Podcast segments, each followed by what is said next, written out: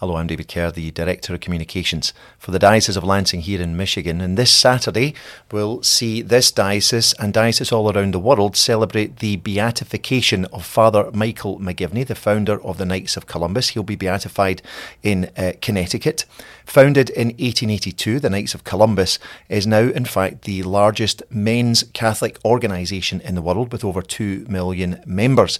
But where did it all uh, start and why should we celebrate the life and legacy of Father McGivney? And what was the miracle that led to this beatification on Saturday? They're just some of the questions I put a few moments ago to Patrick Kelly, who is the Deputy Supreme Knight of the Knights of Columbus and, more significantly, a son of the Diocese of Lansing. Uh, uh, Patrick Kelly, thank you very much for uh, joining us in this Diocese of Lansing uh, podcast. Uh, before we move on to matters uh, pious, um, let's be um, deal with matters parochial. just tell us a bit about your connection to this diocese. Yeah, well, thank you very much, David, and thanks for having me. It's uh, it's a pleasure in a way to be back in the Lansing diocese, even if it's even if it's uh, on a podcast. Um, but I was born I was born in the diocese, right? So I was I, I was born uh, I was born in Flint, Michigan, right? Born in Flint in McLaren Hospital. I grew up in Grand Blanc uh, and uh, and went to uh, went to Holy Family. My my family was parishioners at Holy Family, and then I went to Powers High School, and uh, so I really consider Flint to be my home, and the Diocese of Lansing really to be to be a, a, spiritual home in a way. I mean, that's the, every every memory I have from growing up uh, is is in Michigan. And you still have family in the diocese? Uh, I have cousins in the diocese, okay, but I, I no longer have any any any uh, nuclear family in the diocese. Okay. Well, in your honor, everyone, that this is the Powers Catholic uh, High School tie. That's a great. I, I wish I had one. I, I, need, I need to get one. I'll get you one, Patrick. Don't you worry. Um, so, moving on from um, diocesan connections, let's deal with the issue at hand, and that's Father Michael McGivney, the uh, founder of the Knights of Columbus, and you're the Deputy Supreme Knight. Um, he is due to be canon uh, beatified. We'll move on to canonization later. He's due to be beatified on uh, Saturday in Connecticut. Um, for those who don't know, uh, who is, who was, who is Father Michael McGivney? Father uh, Father McGivney uh, is the founder of the Knights of Columbus. Right? He was he was a parish priest in Connecticut uh, in the late 1800s. Um, he was from a large family, 13 children. Okay, he was the oldest of 13, and his parents were potato famine immigrants uh, uh, to, to the United States, um, which was very common for the time. Of his 13 brothers and sisters, six of them died very young. So he was a he was a man that knew hardship and grief from a very early age. Um, his father worked in a spoon factory, and when when young Michael turned uh, turned I think 15, he went to work in the spoon factory. However, he decided that he had a vocation to the priesthood and um, he, he applied to the seminary, was accepted to the seminary, and did very, very well. Then, as was very common, his father died. So, so, so, so the young Michael McGivney had to leave the seminary and come back to his family till the family stabilized. Um, interestingly, that almost derailed his his uh, seminary studies, but the Bishop of Hartford stepped in and was able to give him some assistance. So young Michael McGivney was able to go back to the seminary and was eventually ordained and was assigned to St. Mary's Parish uh, in, in New Haven, Connecticut. Um, St. Mary's Parish, New Haven at the time was a very industrial city, or it was a, it was a, it was a factory city, like so many cities in New England at the time.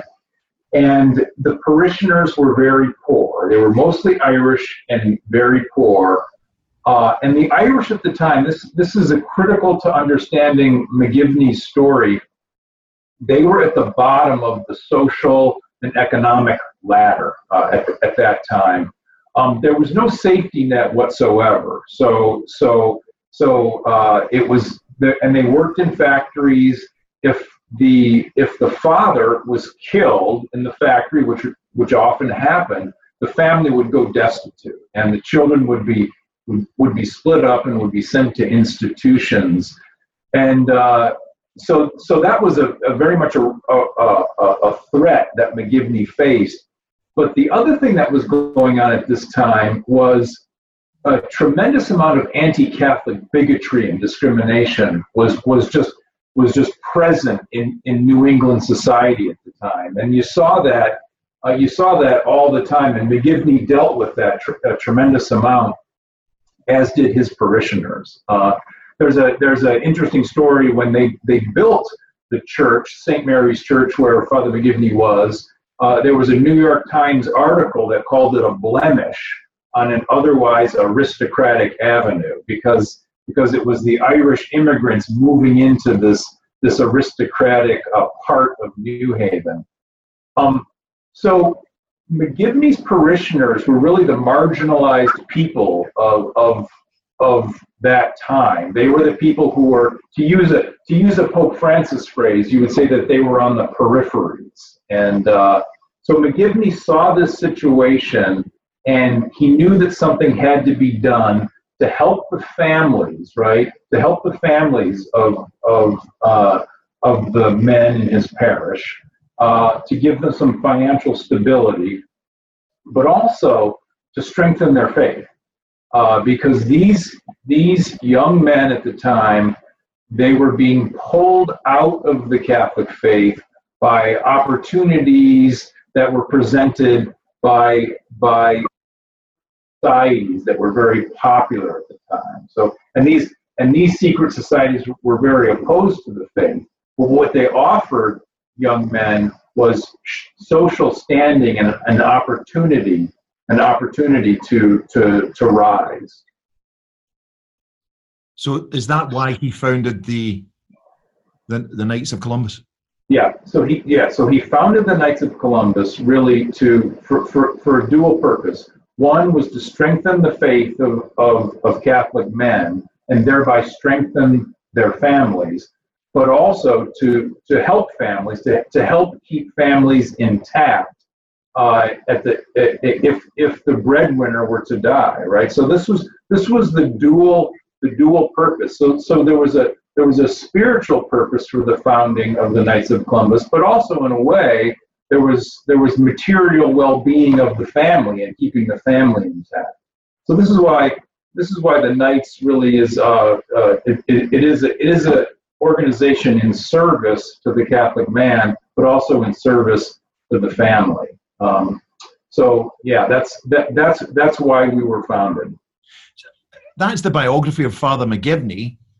To then make it on to beatification, there have to be two things. There has to be proof that this man was heroically virtuous and there has to be a miracle.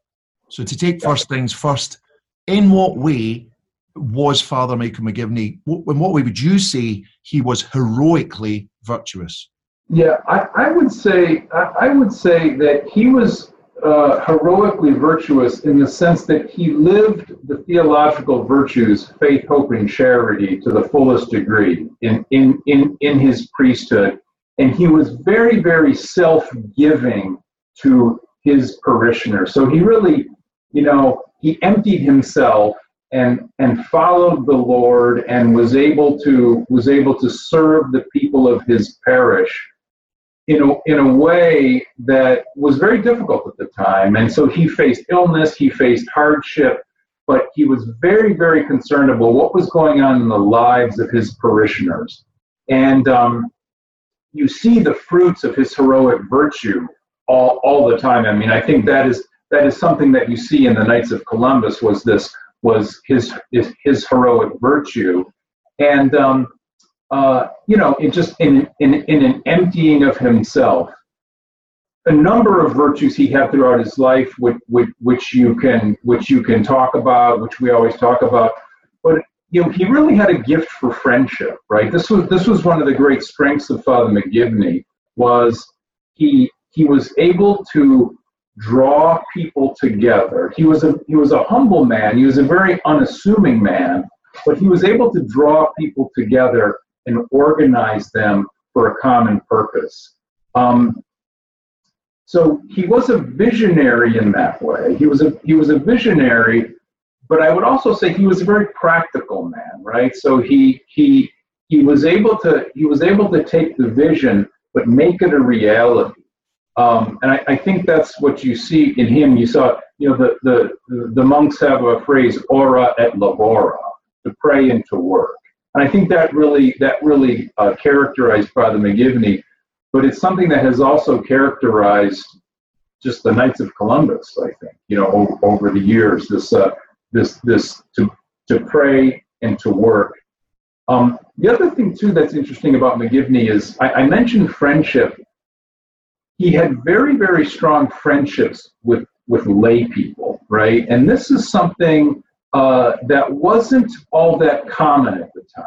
Uh, he, he, he saw the strength of, of the lay people in his parish, and he wanted to organize them and, and bring them together. So he was a real leader in that sense. And, and I would say he, he really followed the Holy Spirit, right? So he so he had a vision, but he always followed the promptings of the Holy Spirit to uh, uh, to for the out of concern for his for his people, and it really that is what led him uh, to found the Knights of Columbus. And if uh, that is his heroic virtue, um, what then was the miracle or is the miracle that has brought us to the verge of this beatification? So the miracle was was one in 2015 that involved uh, a baby in utero. Okay, so there was a there was a, a couple. Uh, they they were pregnant, and uh, early on, the baby was diagnosed with a condition called fetal hydrops which is a which is a filling of the baby's body with with with fluid. Um, uh, the doctors told the parents that this was a terminal this was a, this was a terminal condition for the baby, and they said that the, they had two options. They could they could abort the child, or they could wait for the child to die on its own, and they they would induce a stillbirth labor. What the couple did was uh, they they prayed to Father McGivney, and they got all their friends to pray to Father McGivney, uh, and and miraculously, the next ultrasound they had, uh, the doctors couldn't believe it because there was no sign of this fetal hydrop condition, this this condition that was considered considered terminal, uh, and there was absolutely no medical explanation for it. Uh, and so everyone was stunned at this. And of course, th- then that's the that there was documentation for this, and then that, that miracle went through the series of of medical experts and theological experts that the, the church puts in place uh, to check to check the, uh, the the veracity of, of a miracle. And so that was the happy miracle. And right now, that uh, that young child uh, is is uh, is named Michael McGivney Schachle. Okay, that the Schachle is the last name, but the child's middle name is McGivney, and he's five years old right now. That is wonderful, isn't it? And do you know if uh, young Michael McGivney will be at the beatification on Saturday? He will be. Ah, oh, wonderful. Yeah, he will be there with, with, with his mom and dad and, and his and his twelve brothers and sisters. They're, they, are they are a large family. That's wonderful. And well, tell us how excited are, are you? How excited are the Knights about this momentous event in the nearly 140 year history of the Knights? Yeah, we're very excited about it. Uh, it is. It is. I, I often say it's the second most important founding or most important event in the Knights of Columbus. The first, of course, being our founding, right? But this is the second most important day for us. Um, it's it and and for your for your listeners and your viewers, uh, it's going to be televised on EWTN at eleven at eleven o'clock uh, Eastern time on Saturday. So every everyone everyone can watch this, and uh, we we are very very excited about it in a number of ways. I think I think for priests, Father McGivney is a model parish priest, right? I th- I think I think he's a model for for priestly ministry in a parish and for concern for the welfare of your parishioners. Um, but I also think for the laity, right, for the layman, he's really a model too. I mean, he's and, and, it, and it's it's this. I mean, the the the model of Father McGivney's sanctity, I think, is one that is very accessible, uh, accessible to all of us. Um, he did normal things, right? He did normal things, but he did them with great love. Okay, so he fulfilled his duties as a priest. You know, he's he served his parishioners. He saw a need. He saw this great need, and he founded the Knights of Columbus to meet this need. But unlike some saints that you're you were really in awe of them because of because of uh, because of some event or some some miraculous uh, undertaking. I think for Father McGivney, it's his ordinariness and doing things with great love which really distinguishes him, and that's something that's something that is accessible to all of us. Uh, we can all we can all do that, and I think you know, I think in the Knights of Columbus, men say yes to this every day. They follow Jesus Christ every day in the normal way that it that we do as husbands and fathers and as Catholics. Well, I'll ask you that in particularly. We're now obviously the, uh, Father McGivney founds the Knights of Columbus in 1882. We're nearly 140 years on uh, from there. How are the Knights doing today? And particularly the point you raised there. You know, we live in an era where Christianity is under attack and masculinity is under attack, and here is an organisation that seeks to promote genuine, authentic Catholic uh, uh, uh, and Christian masculinity. So how, how, how are the Knights getting on and how are they responding to those challenges? Yeah, um, I think the, the Knights are doing very well. Uh, we, we have 2 million members. Uh, we, we, we're an international organization. We do, we're very well known for our charitable work, uh, which is very, very important. But, and that work really stretches from it's, there's a lot of local work in parishes, but there's also international work with Christians in the Middle East. So, as an organization, the Knights are doing very well. But we do recognize that, that this is a very difficult moment for the church, right? Where the church is fa- facing very significant challenges. Uh, you have many young people who are leaving the church, uh, young people who don't understand uh, the, the most basic teachings of the church. And I think the Knights, we see our role as being in service to the church. And I think, I think more and more we see our role uh, in the area of evangelization and faith formation. Uh, we've been discussing more ways of doing that and more ways of reaching men, right? Reach, reaching men. Um, I think we all know that men play a critical role in the faith formation of children.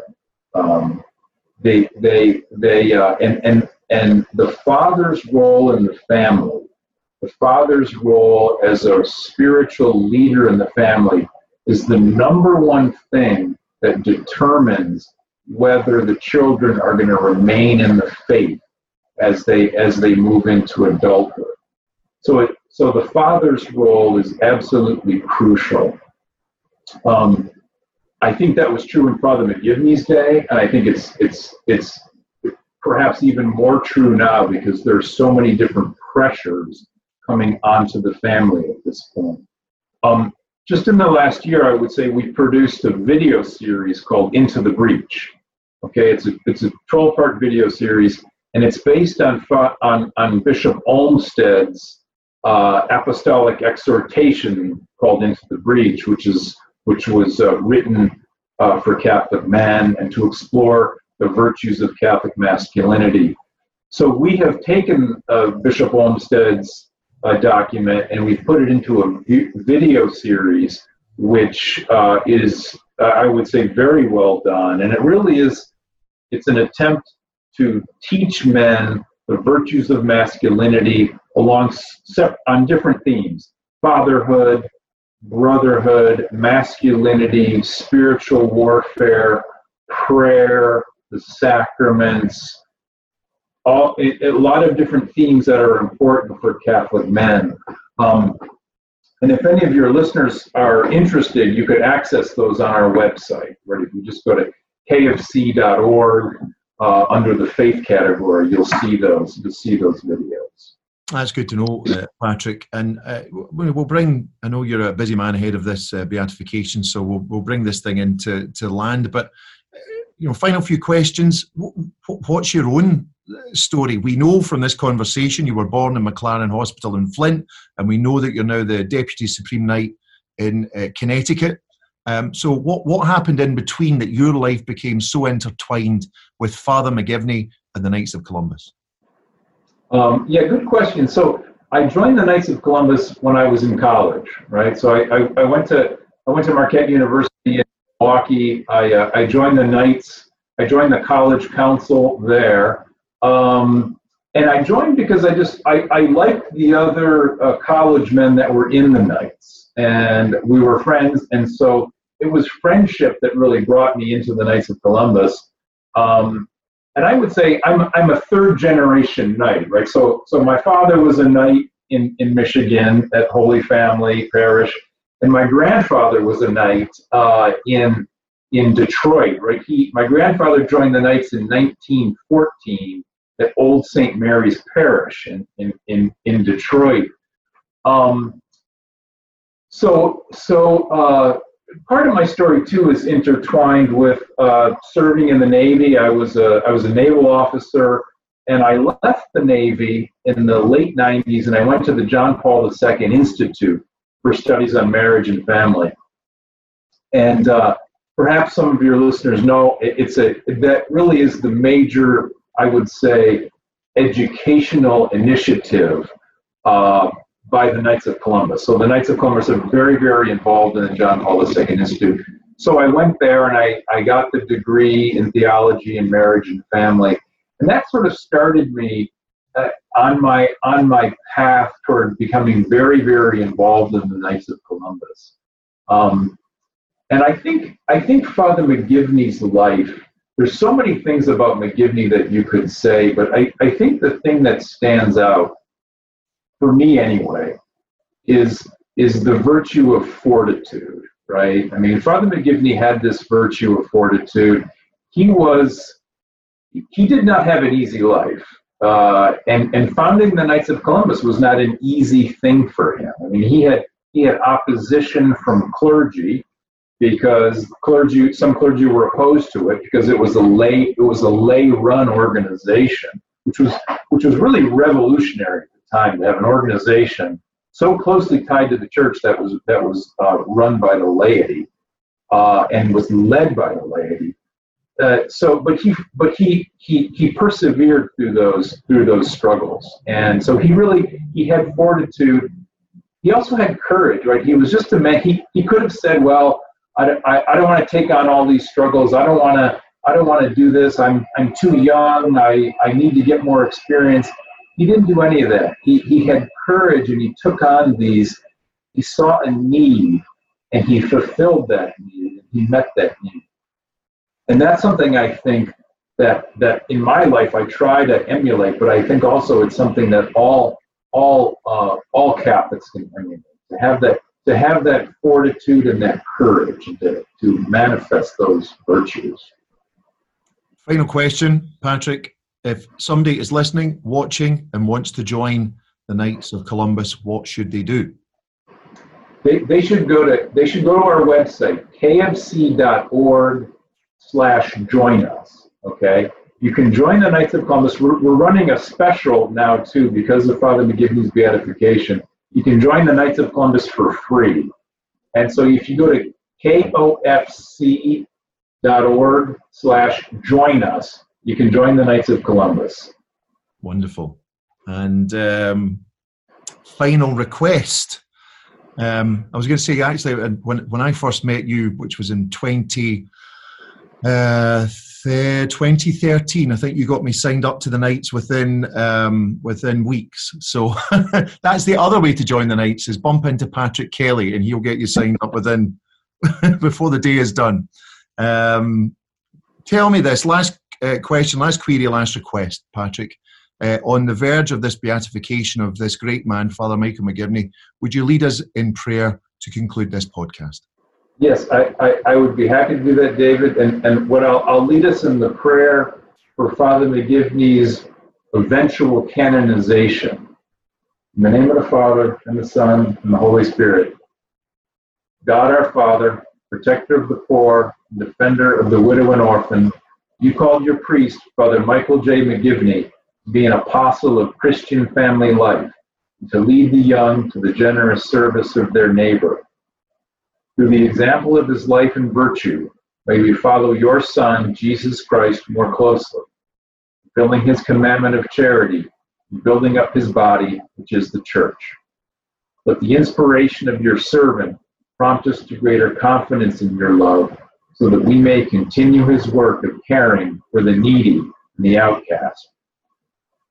We humbly ask that you glorify your venerable servant, Father Michael J. McGivney, on earth according to the design of your holy will. Through his intercession, grant the favor we now present. Through Christ our Lord. Amen. The Father, and the Son, and the Holy Spirit. Amen. Uh, Patrick Kelly, uh, son of the Diocese of Lansing and Deputy Supreme Knight of the Knights of Columbus. Have a wonderful day, happy and holy day on Saturday. Thank you very much for joining us on this podcast. Thank you very much.